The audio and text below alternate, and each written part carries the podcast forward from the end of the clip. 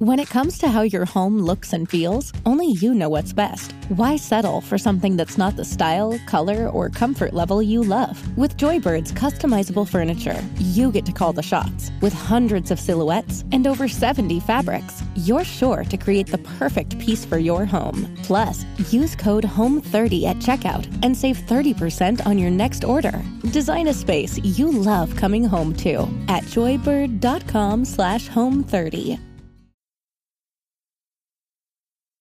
Sri Aurobindo L'avventura della coscienza Divento quello che vedo dentro di me. Tutto quello che il pensiero mi suggerisce, io posso farlo. Tutto quello che il pensiero mi rivela, io posso diventarlo. Questa dovrebbe essere la fede incrollabile dell'uomo in se stesso, perché Dio abita in lui.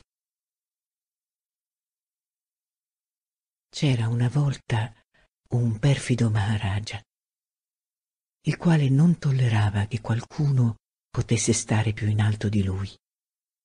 Perciò fece chiamare tutti i pandit del regno, come si usava nelle circostanze più gravi, e pose a tutti questa domanda.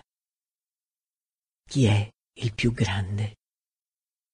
Io o Dio? I pandit cominciarono a tremare. Poiché erano saggi di professione, chiesero un po' di tempo per riflettere, dato che per antica abitudine tenevano sia al posto che alla testa. Ma erano bravi pandit e non volevano offendere Dio. Perciò erano molto afflitti. Ma il più anziano di loro li rassicurò. Lasciate fare a me. Domani parlerò io al principe. L'indomani, mentre tutta la corte era riunita, il vecchio Pandit si avvicinò umilmente al trono, a mani giunte e con la fronte cosparsa di bianche ceneri. Si prosternò e pronunciò queste parole. Non c'è dubbio alcuno, Signore. Sei tu il più grande. Il Maharaja si arricciò tre volte attorno all'indice i baffi che portava assai lunghi, soddisfatto di sé.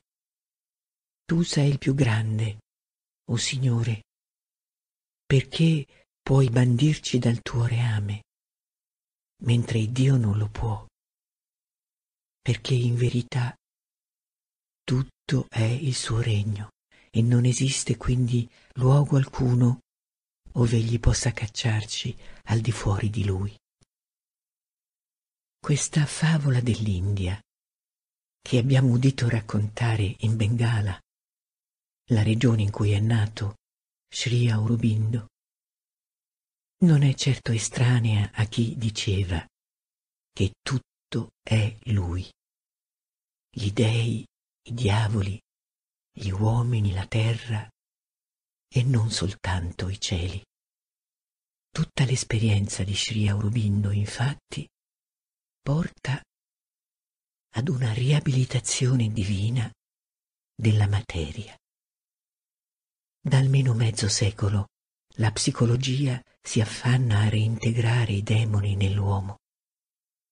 Ma può ben darsi invece che il compito del prossimo mezzo secolo sia, come pensava André Malraux, quello di reintegrarvi gli dei, o piuttosto, come voleva Sri Aurobindo, di reintegrare lo spirito nell'uomo e nella materia e di creare una vita divina sulla terra. I cieli al di là sono grandi e meravigliosi, ma più grandi e meravigliosi sono i cieli dentro di voi. È questo l'Eden che attende il divino operaio. Ci sono tanti modi per mettersi al lavoro. In realtà Ognuno ha il suo modo particolare. Per qualcuno sarà tornire perfettamente un pezzo, eseguire bene un compito, per un altro sarà esprimere la bellezza di un'idea, un sistema filosofico armonioso. Per altri ancora sarà scrivere una pagina di musica, descrivere un fiume o un riflesso di sole sul mare. Tutti modi di respirare l'infinito. Ma sono brevi istanti, mentre noi vorremmo qualcosa che resti. Sono attimi soggetti a troppe condizioni imponderabili, mentre noi vorremmo qualcosa di inalienabile, qualcosa che non dipenda da condizioni e circostanze esteriori. Vorremmo, ecco, aprire una finestra dentro di noi che non si richiuda mai più. Ma siccome sono condizioni assai difficili da realizzare sulla terra, gli uomini parlano di Dio, parlano di spiritualità, si riferiscono a Cristo, a Buddha, ai fondatori delle grandi religioni, tutti modi per cercare di raggiungere la cosa che dura, che resta. Ma forse noi non siamo tanto uomini di fede o uomini spirituali, siamo uomini e basta.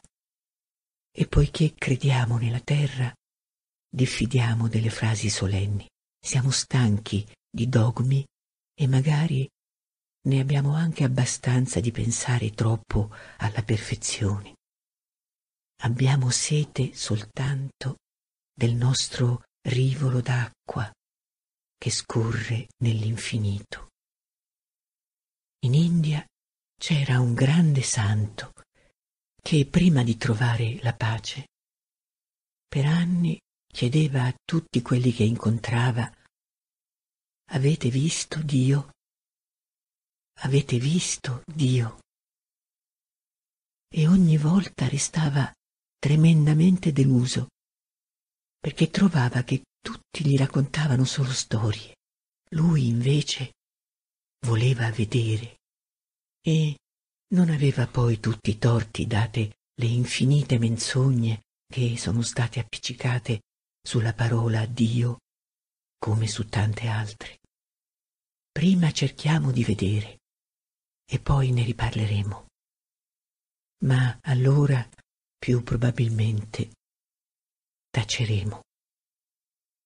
Noi non vogliamo accontentarci di parole, vogliamo partire così come siamo, dal punto in cui ci troviamo. Vediamo bene che la terra così com'è non è certo una meraviglia. Vorremmo tanto che cambiasse, ma ormai diffidiamo delle panacee universali, movimenti, partiti, teorie. Così ci mettiamo in marcia partendo dal chilometro zero, vale a dire da quel che siamo, insomma, non da un granché. Ma non abbiamo altro. Ed è questo angolo di mondo che cercheremo di modificare prima di pensare a salvare il resto. Forse non siamo poi dei poveri illusi. Chissà se cambiare il nostro angolino non sarà il modo più efficace per far cambiare il vasto mondo. Ma a che può servire Sri Aurobindo alle nostre modeste altitudini? C'è uno Sri Aurobindo filosofo, uno Sri Aurobindo poeta. In fondo è la poesia, la sua vera essenza e c'è uno Sri Aurobindo, veggente dell'evoluzione. Ma non è che possiamo improvvisarci tutti filosofi o poeti, o meno ancora veggenti. Però Sri Aurobindo può forse darci una chiave per credere nelle nostre possibilità non solo umane, ma sovrumane e divine, e non solo per crederci, ma per scoprirle, per scoprire da soli, un passo alla volta, una chiave che ci consenta di vedere, di diventare vasti come questa terra che amiamo e come tutte le terre e i vasti mari che portiamo in noi. Esiste infatti anche uno Sri Aurobindo esploratore, come anche uno Sri Aurobindo yogi, certo, ma non è stato proprio lui a dire yoga è la cosciente scoperta di sé? È proprio questa esplorazione della coscienza che vorremmo intraprendere con lui. E se andremo avanti con calma, con pazienza, con sincerità, affrontando coraggiosamente le difficoltà del terreno, Dio sa se è accidentato, niente impedirà che un giorno si apra quella finestra da cui il sole entrerà in noi per sempre.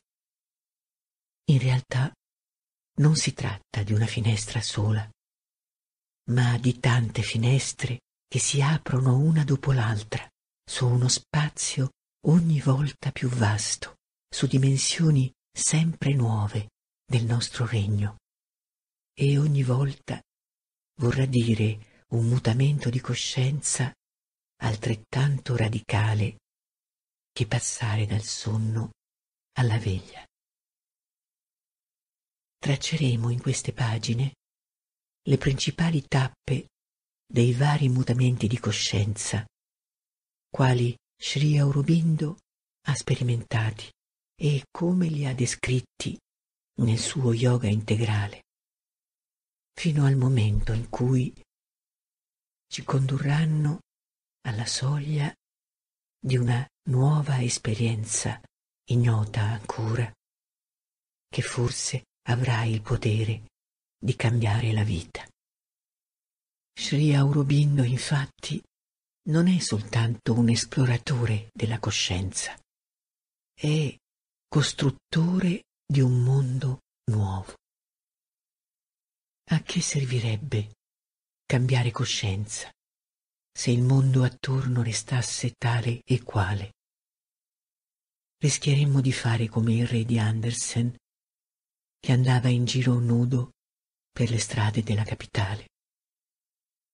Ma Sri Aurobindo, dopo aver raggiunto i confini estremi di mondi non ignoti all'antica saggezza, ha scoperto davvero un altro mondo che non figura su nessun Atlante e che ha chiamato sopramentale e si è messo a tirarlo su questa terra.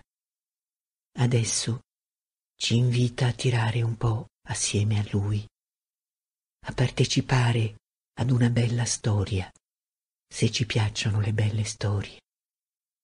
Perché il mondo sopramentale, ci dice Sri Aurobindo, porta ad un mutamento decisivo nell'evoluzione della coscienza terrestre. In realtà, al mutamento di coscienza che avrà il potere di trasformare questo mondo materiale in modo più radicale e definitivo, in meglio si spera, di quanto abbia fatto la mente quando è comparsa per la prima volta nella materia. Vedremo quindi come lo yoga integrale sfoci in uno yoga sopramentale o yoga della trasformazione terrestre, che qui tenteremo di sbozzare, di sbozzare appena, dato che la storia è in corso, è nuova e irta di difficoltà, e quindi non possiamo essere ancora ben certi dove ci porterà e neanche se riuscirà. In fondo dipenderà un poco da tutti noi. At Sandy Spring Bank, we care about people, not transactions. So we concentrate on creating personalized solutions to start or grow a business that provides for your family, to purchase a home that will house the memories you make there, to save so you can enjoy today and then pass on your legacy to future generations. We believe real banking is a conversation. Let's talk. Visit sandyspringbank.com slash real. Mortgage, home equity, and other credit products offered by Sandy Spring Bank.